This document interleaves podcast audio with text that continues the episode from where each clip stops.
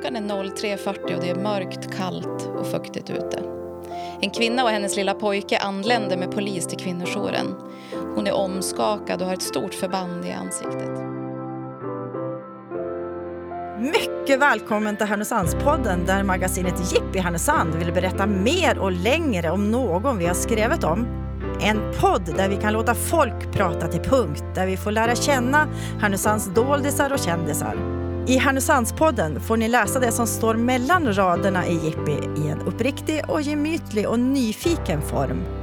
Idag är vi hemma hos Anna-Karin Hasselborg som bor med mannen Pekka och tvillingarna Ida och Emma på 17 år på Bokbindargränd här i Härnösand.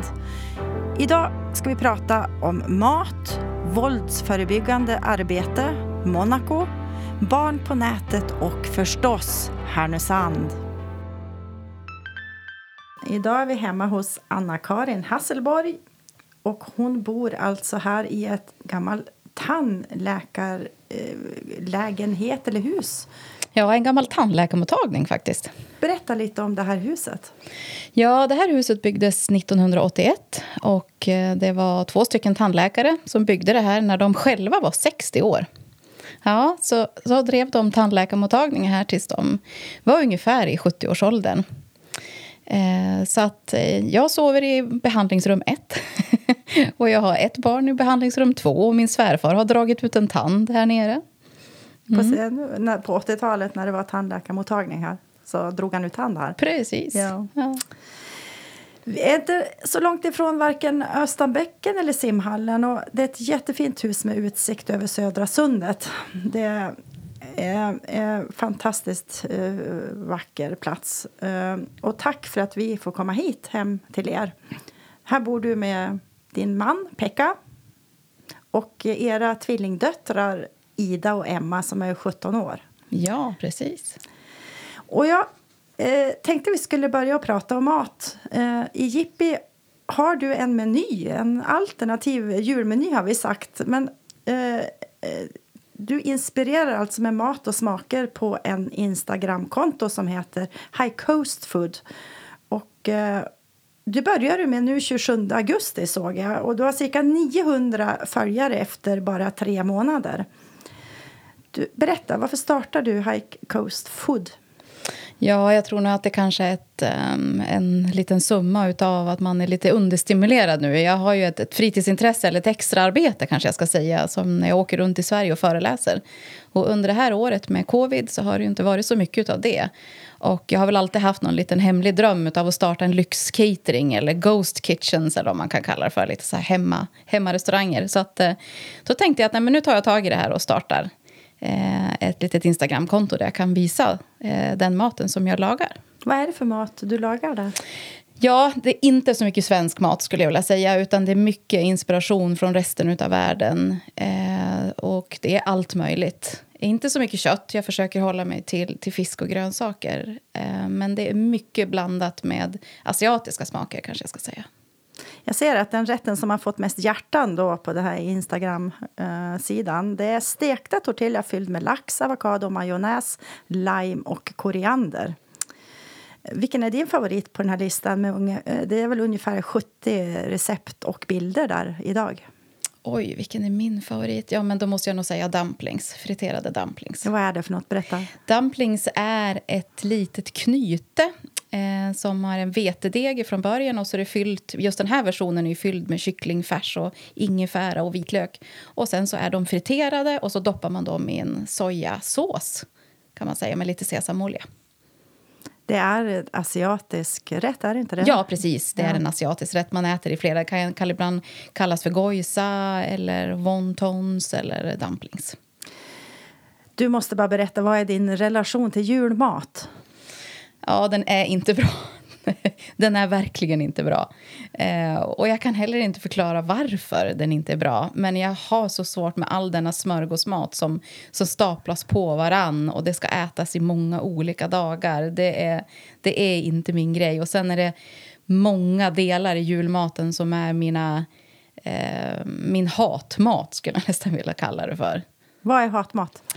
Ja, senap på riktigt, vad, vad är det för någonting? Eh, och, eh, och sen har jag otroligt svårt för, för sönderkokta grönsaker vilket jag tror är ganska vanligt på många julbord.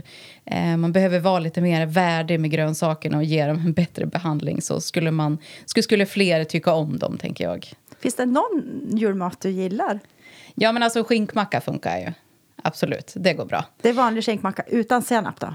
Utan senap och jag kokar min julskinka i Coca-Cola. Okej. Okay. Mm. Och vad, vad, har du för bröd under? Ja, men det kan nog vara ett vanligt vörtbröd eller en, en tunnbröd. Det. Så är, det, är det något annat man måste ha till? Är det, är, det naturligt att dricka en öl till det? Nej, absolut inte. Nej. Utan det är Soinerts julmust. Oh. Ja. det är så långt jag kommer i min, i min julsmak. Det sägs faktiskt att du kan laga mat av ingenting.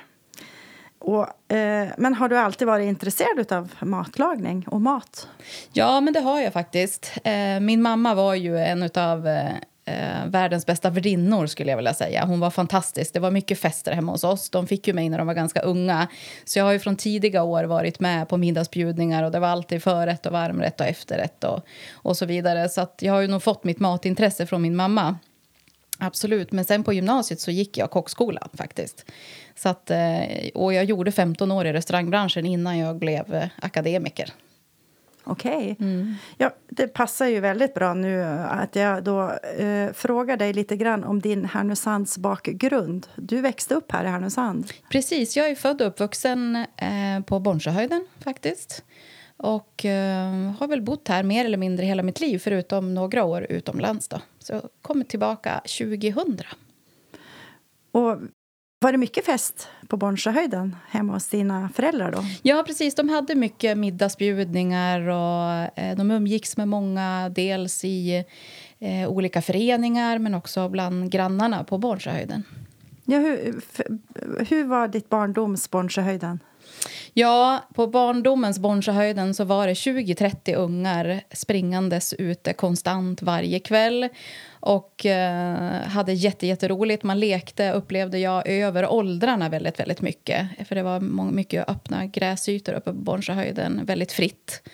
Eh, inga stora vägar sådär. Och... Eh, och på kvällarna där någonstans vid 7, 8, 9 så hade alla föräldrar någon ringklocka eller vissa busvissla eller så var det eh, så man blåste in alla barnen.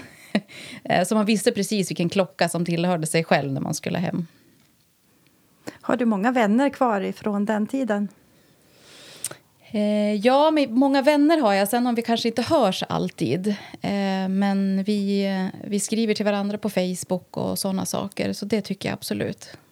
Jag har hört att du är en jättebra värdinna själv och ofta kan liksom ha fest för 50 personer här hemma. Stämmer det? Ja, det stämmer nog. Det gör det. Ja. Och, och, jag har hört någonting om en musikquiz också. Ja, vad, vad gör man när man kommer på fest till er? Alltså, vi har, jag har alltid haft som grund i, i, mina hem att det ska vara öppet för alla. Här står dörren öppen och hit får, får alla komma. Eh, så att, eh, det är min grundtanke. Att alla är välkomna i mitt hem och här får man känna sig som hemma. Här får man hänga, sova, komma hit om man mår bra eller dåligt. Eh, och det är lite av det som är tanken kanske när jag bjuder till stora fester. Att ju fler vi träffas och eh, desto bättre mår vi och desto eh, mer lär vi känna varandra och desto tryggare blir vi i den här staden. Eh, och eh, det är väl min grundtanke. Kanske inte i år då, men jag hoppas i framtiden. Men sen brukar jag alltid då skoja till det med kanske ett litet music quiz. Ja. Har du favoritmusik som du eh, själv som du gärna lyssnar på? Nej, det har jag nog inte. Utan Jag är en sån här riktig, kanske tråkig allätare. Ja, du, Anna-Karin, du är beteendevetare och kriminolog som idag jobbar som våldsförebyggande samordnare för Härnösands kommun. Kan du berätta vad du gör i ditt jobb? Ja, eh, oj, det är så många saker. Men vi kan säga att jag samordnar och eh, leder olika arbeten kring det våldsförebyggande arbetet. Och Det har ju liksom olika delar i sig. Dels är det eh, våld i nära relation och hedersrelaterat våld. Men sen är det också våldsbejakande extremism, men också lite brottsförebyggande. Och sen är jag också ansvarig för arbetet kring hat och hot mot förtroendevalda. Är det mycket jobb? Är det mycket att göra? Eh, ja, och, och, säger man det så kanske man misstror och tänker att vi, eh, vi lever i en, i en otrygg kommun. Och, och det stämmer inte alls. Utan, eh, utan det, det, är klart att det finns mycket att göra men, men det är å andra sidan bra för då vill man arbeta för mer trygghet och mer våldsförebyggande. För man kan också säga att våldsförebyggande arbete också är ett hälsofrämjande arbete. Ja, förklara lite. Visa relationen. Ja, det är ju så att, att eh, ofta så är det ju så att man ser en korrelation med människor som mår dåligt begår ofta mera brott. Så kan man säga att psykisk ohälsa har ju en koppling till kriminalitet. Eh, så ju, ju bättre vi mår och ju bättre hälsa vi har eh, desto tryggare blir vi och desto mindre dåligt mår vi såklart. Kan du berätta lite praktiskt, eh, vad, hur, kan, hur kan det se ut i kommunen? Drar du igång projekt? Berätta lite grann om det dagliga arbetet. Ja, men dels kan det vara att jag ska presentera någon typ av arbete, kanske på kommunstyrelsen eller kommunfullmäktige, någonting som har gjorts i kommunen. Till exempel något våldsförebyggande såsom föreläsningar för ungdomar eller någon kommunikationsinsats ut mot medborgarna eller eh, hur politikernas egna trygghetsskapande åtgärder ser ut. Eh, men sen kan det också vara att eh, jag samordnar olika förvaltningar och deras olika trygghetsskapande arbeten. Men sen kan det också vara eh, särskilda händelser som sker. Eh, kanske i skolan och på socialtjänsten eller i kommunen i stort som jag behöver vara i stunden och ge råd och stöd. Jag blir som en, en sakkunnig kan man säga. Och det kan vara eh, från allt en, eh, en händelse på en skola till någonting som har hänt. Det kan vara ett hot som har kommit in till kommunen eller en, en individ som har blivit hotad. Det kan också vara en, en konflikt någonstans. Men det kan också vara en händelse på skolan. Eller så kan jag få rapporter från polisen att vi har eh, en typ av brottslighet har ökat då, då, då är du en resursperson i en sån situation som blir liksom tagit in där. Då, som, ja, mm, precis. Mm, um, du måste kanske också berätta, för jag, den här WeDo-grejen i kommunen, uh, står du bakom den? Eller hur, hur har den uh, växt fram? Ja, precis. Det är ju ett, ett projekt som vi har, eller mer eller mindre kan vi säga nu att det är ett fast arbete. Och WeDo-arbetet det är ju en en insats som eh, formulerades hösten 2017 då efter ett stort antal sexualbrott på vår eh, stadsfest. Men också sen hösten 2017 så gjorde ju hashtag metoo ett antågande i världen. Och då formulerade då kommunalrådets ordförande men också eh, dåvarande kommunchefen då att vi behöver göra ett arbete eh, kring de, de strukturella delarna i det här. Och då formulerade man eh, det här WeDo. Och under WeDo så samlas och kommuniceras då allt arbete som kommunen gör mot våld, mot eh, kränkande särbehandling, mot sexuella trakasserier och så vidare. Vad tycker du kampanjen, eller vad man ska säga, vad, vad leder det till? Jag tror först och främst att det leder till att vi alla får till oss kanske att världen är förändrad när det gäller jämställdhet. Det ser inte ut som det gjorde för hundra år sedan och vi behöver gå framåt ännu mer. Jag lyssnade på en föreläsning på morgonen och där eh, världsledande forskare säger att om 99 och ett halvt år så kommer ni kvinnor och män att vara jämställda när det gäller de ekonomiska perspektiven i världen. Eh, och det här är ett pyttelitet steg på vägen och kan, kan vi påverka eller få kanske 2000 medarbetare att, att se, på, se på våld och kränkande särbehandling på ett lite annorlunda sätt och kanske några agerar så har vi en förflyttning till någonting bättre. Kan du, um, vad har du gjort den här veckan om man ska ge en exempel på en arbetsvecka? Hur ser en normal arbetsvecka ut för dig? Ja, dels kan det vara att jag jobbar med någon typ av styrdokument som ska skrivas eller planeras eller kanske tänkas in i framtiden. Sen kan det vara att jag deltar i olika nätverk, våldsförebyggande nätverk i vårt län men också nationellt. Sen kan det vara att jag den här veckan till exempel har jag jobbat kring hat och hot mot förtroendevalda och deras trygghet en del. Eh, och dels så handlar det också om att jag ska kommunicera ut också Eh, så att den här veckan har vi publicerat en film där kvinnojour, polis och socialtjänst deltar eh, för att uppmärksamma individer som eh, upplever våld men också som barn som upplever och är utsatt för våld men också de som utövar våldet ska verkligen ta kontakt med myndigheter att söka stöd och hjälp. Så det kan vara en... Den här veckan är det. En typisk vecka, arbetsvecka. Ja. Nollvision mot våld i nära relationer. Eh, det har ju också, står ju ofta i kommunens eh, eh, kommunikation. Kan du förklara lite mer vad det är och vad det innebär?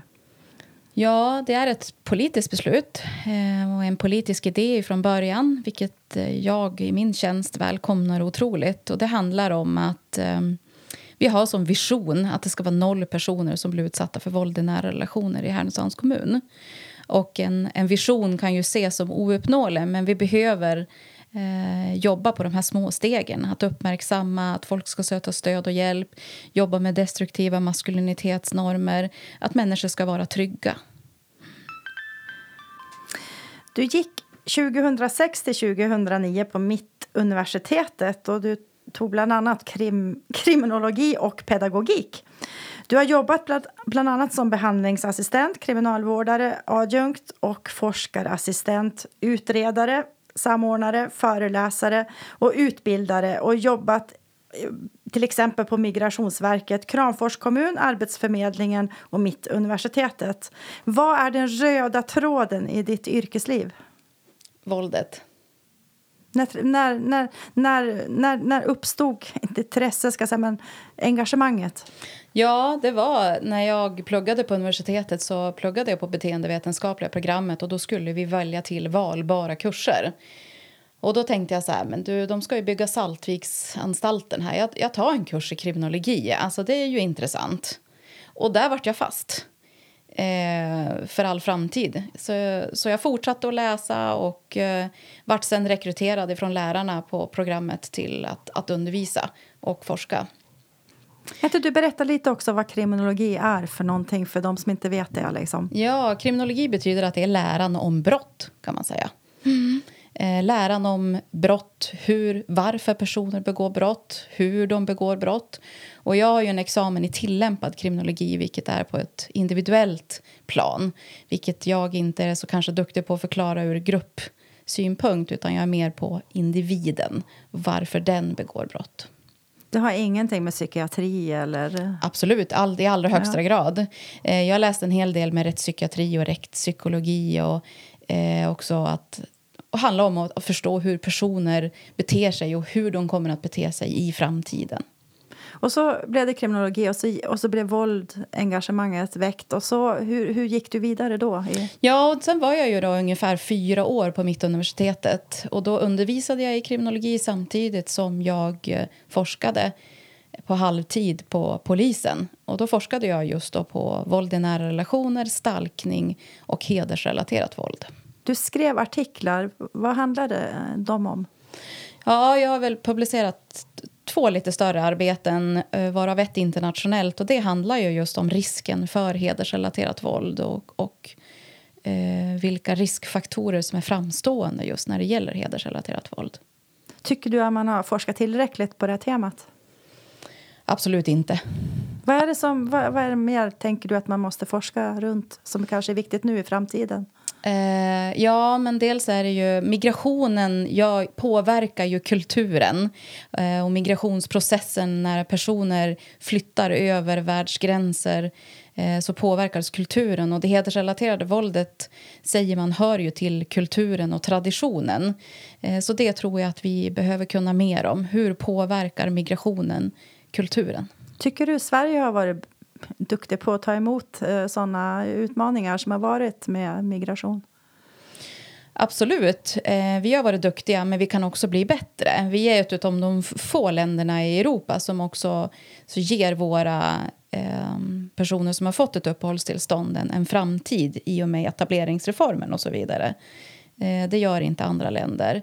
Men sen tycker jag att vårt integrationsarbete kan börja tidigare när man kommer som asylsökande. Jag tycker inte att man behöver vänta tills man har fått ett uppehållstillstånd.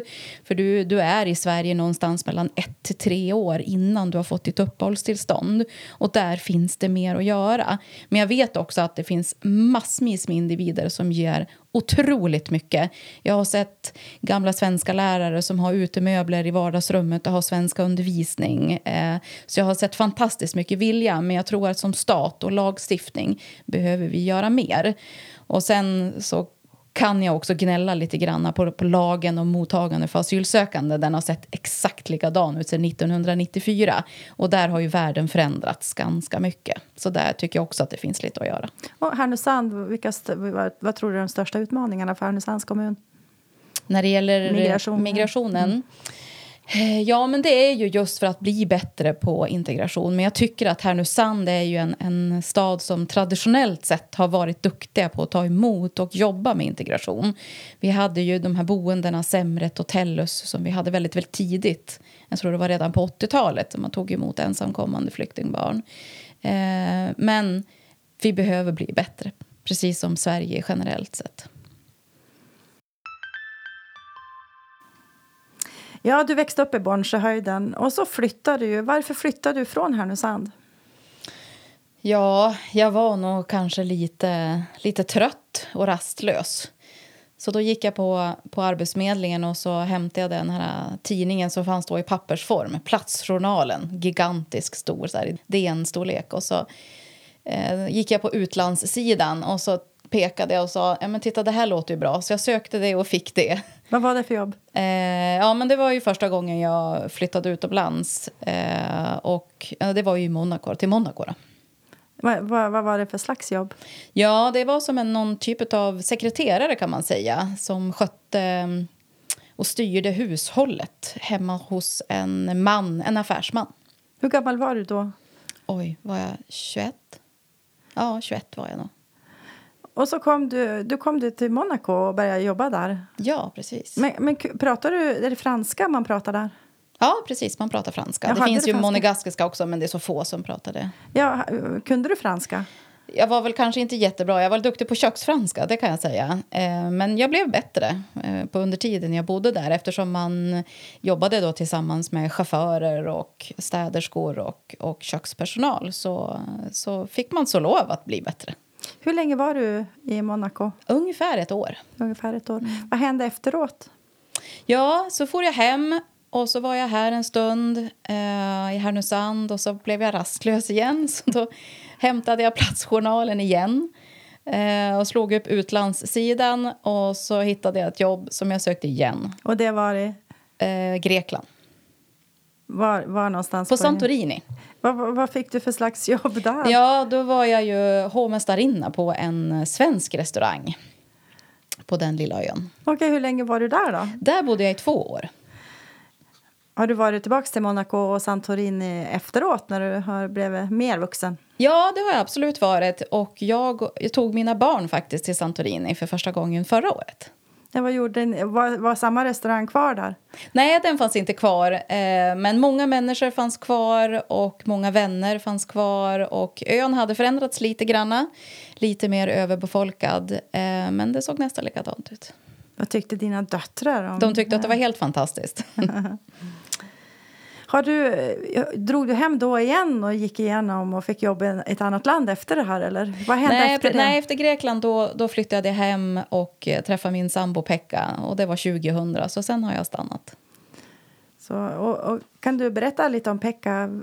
Hur träffades ni? Eh, vi träffades på julfest på Låsen.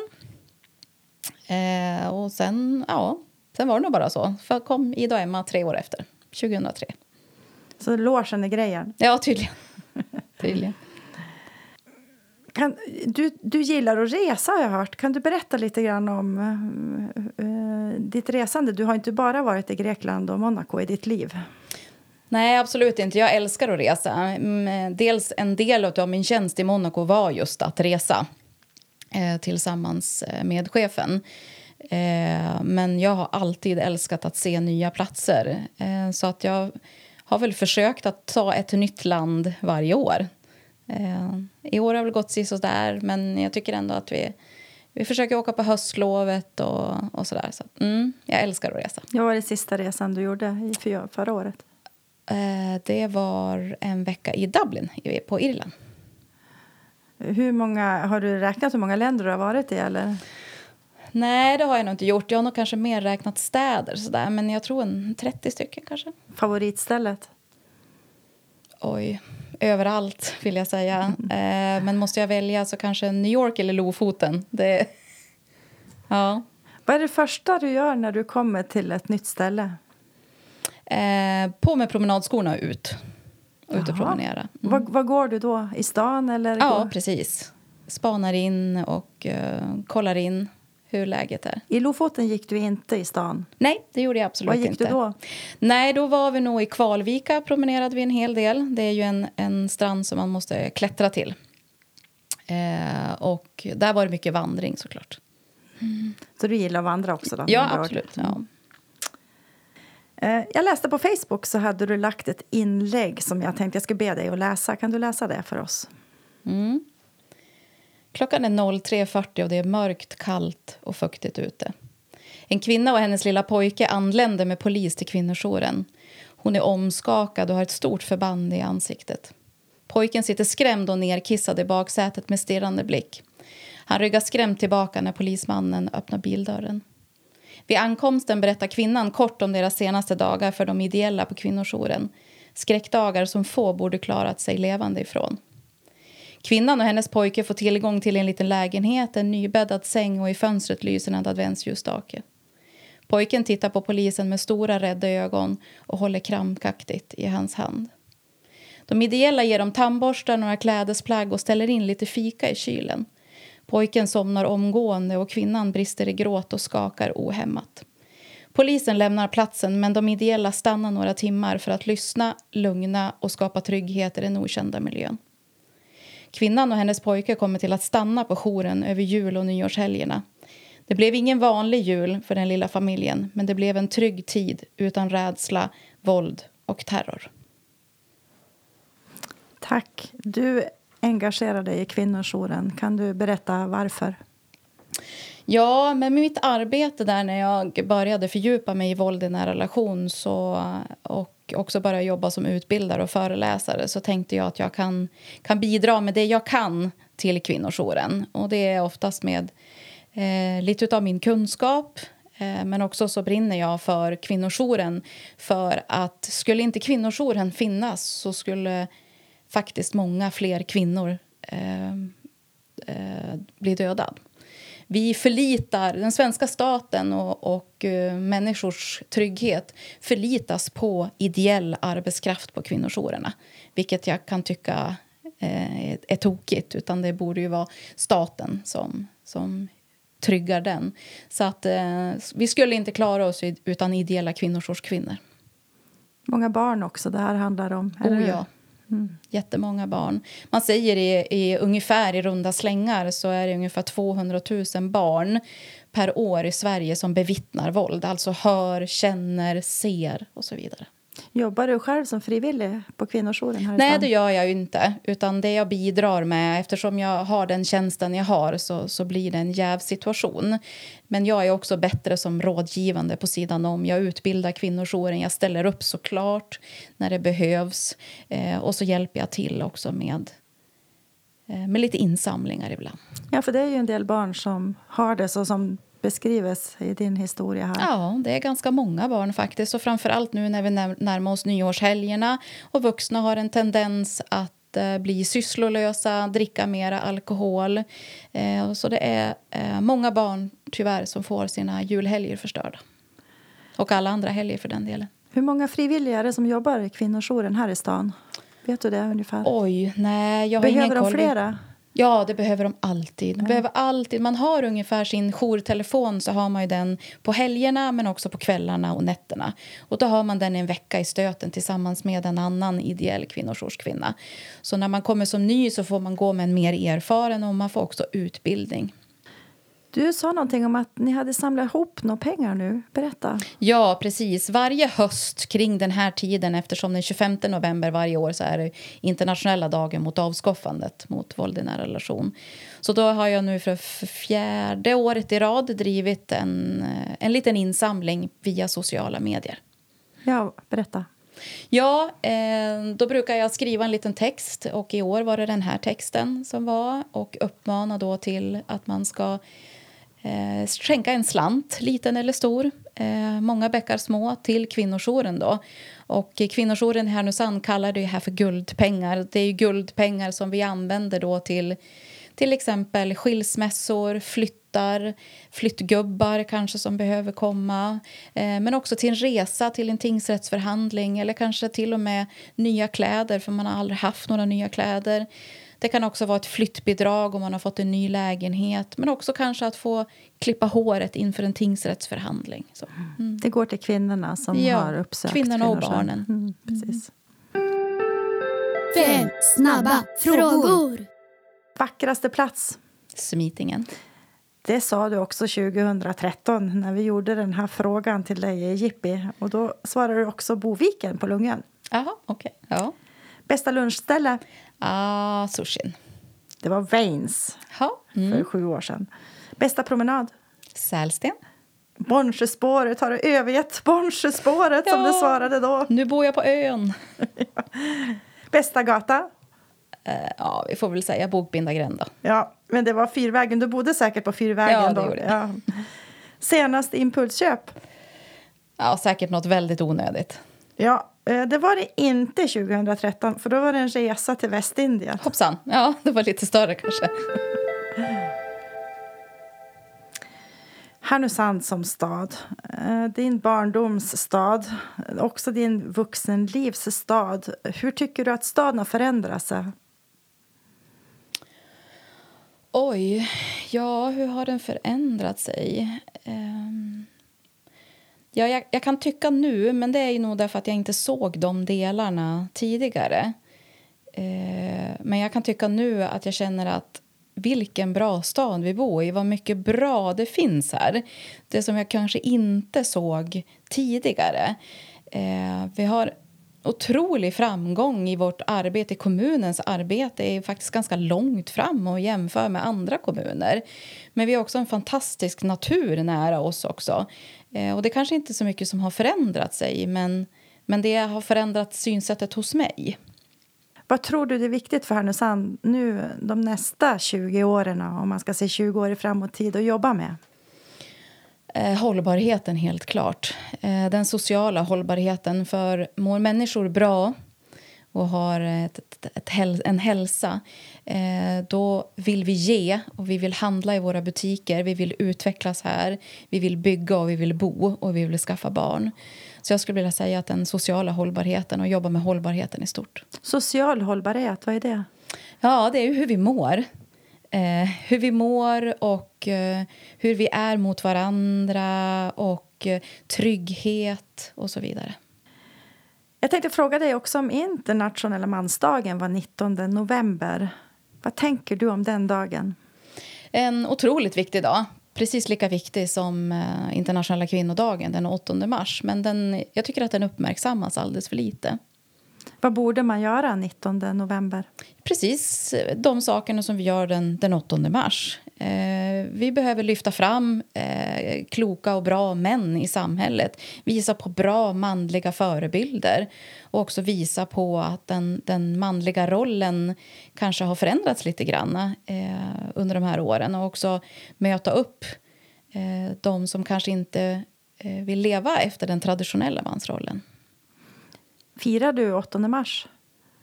Ja, men det gör jag. Jag firar nog den i så sätt att jag, jag tänker på de kvinnorna som, som kanske inte har samma rättigheter som alla andra.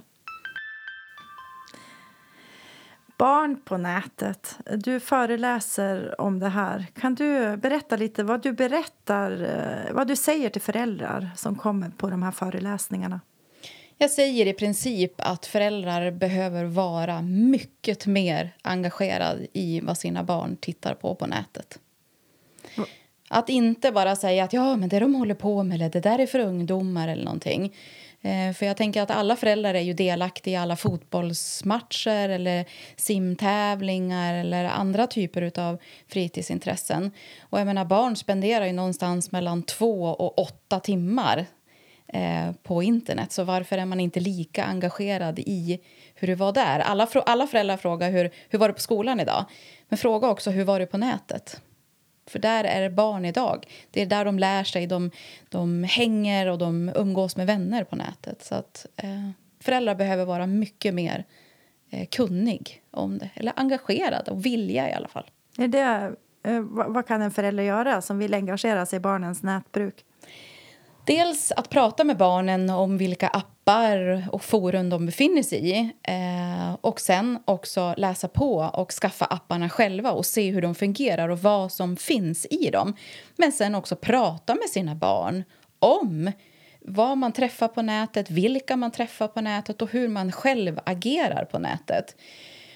För det är en, en känd åklagare som har sagt att att gå runt och surfa på internet som barn det är som att gå på en fest med en papperspåse över ditt huvud. Du vet inte vem som är på andra sidan. Och du delar med dig av jättemycket personlig och privat information om dig själv. Men du vet inte riktigt säkert vem som är på andra sidan. Du, har ju, du är ju fortfarande tonårsmamma. Eh, eh, hur, är det, vad är din erfarenhet? Är det lätt eller svårt? Alltså är, det, är det lätt att prata med ungdomar om det här, tycker du? Ja, men det tycker jag. Men du själv behöver ju ha apparna. Du, behöver, du ska inte själv ha ett motstånd. Och vi ser ju i forskning att, att, att 70-talister och, och 60-talister inte är vana internetanvändare på samma sätt, i samma utsträckning som 00-talisterna. Därför behöver vi vara mer ute och förstå varför? Och då blir ju, då blir ju närheten jättelätt att fråga hur det är på nätet när du själv är där och lär dig. Vara där de är. Precis. Mm. Det är lite grann som att vara vuxna på stan. Eh, det är mer en fysisk form för att vara där ungdomar är. Ja, precis. Och sen inte se på ungdomen idag så som din egen ungdom var. För det, vi, vi, kan säga om vi tittar på, på undersökningen idag så är ungdomarna idag dricker minst av alla ungdomar som myndigheterna har mätt. vi kan säga att de som drack absolut mest det var 15-åringar 1971. 96 procent av alla pojkar drack alkohol 1971. Det är de som idag är 65 år eller äldre. Eh, och att försöka se ungdomen idag som eh, som de faktiskt är och inte tillskriva dem en, en stökig roll som de heller faktiskt inte är förtjänt av. Utan vi har världens mest skötsamma och bra ungdomar idag. Eh, så det vill jag verkligen lyfta fram. Hur är, ja, hur, hur är dagens ungdom? Du kan siffrorna. Ja, när det, när det gäller alkoholanvändning så är de väldigt, väldigt låga än när vi jämför med ungdomarna som, eh, som mättes då, 1971. Så jag tror att det är någonstans, vid, någonstans mellan 15 och 20 procent av pojkarna idag som dricker alkohol. Och då är det många som har uppfattningen om att ja, men då har ju siffrorna flyttats över till till droger, narkotika och kanske cannabis eller, eller eh, mediciner. Men det har det faktiskt inte heller gjort. Utan Vi ser mindre alkohol och droganvändning idag än vad vi gjorde tidigare. Och Siffrorna som kom förra året visar ju på att det är pensionärerna idag som dricker allra, allra mest alkohol. Men eh, det andra fällor kanske idag. Det är inte alkohol kanske längre som är det farligaste. Nej, absolut. Och, och det är ju nätet och droger. Men, men där skulle jag säga att det, och brottsligheten har också liksom bytt plats eh, från, från stök på, på gator kanske till eh, bedrägerier och trakasserier på nätet. Och, och Det är just därför vi behöver vara där som vuxen och heller inte tillskriva dem rollen som, som stökiga.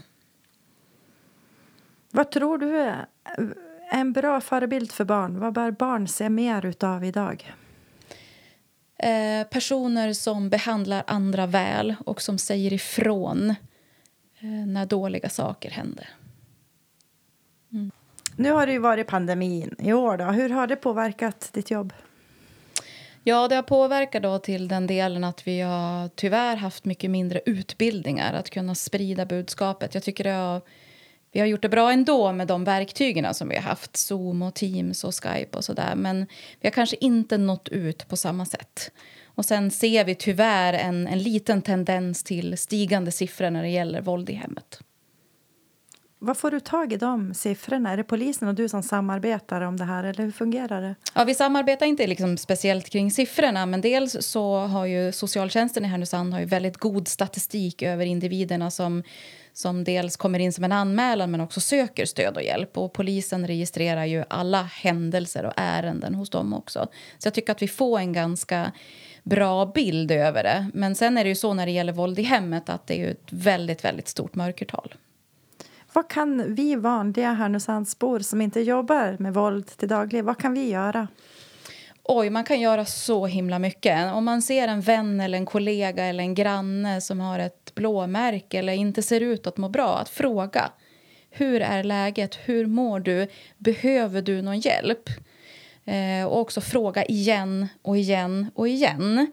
Eh, och sen också om personen inte vill prata om det, så säg att jag finns här. Eh, eller socialtjänsten finns där, eller polisen eller kvinnojouren. Att också tipsa. Men sen också en, en väldigt bra del det är ju om just det här med huskurage. Det är att hör man bråk och stök eller ser barn som inte mår bra så ringer man polisen eller socialtjänsten. De är vårt stöd i samhället och då får de göra en bedömning om individerna behöver hjälp.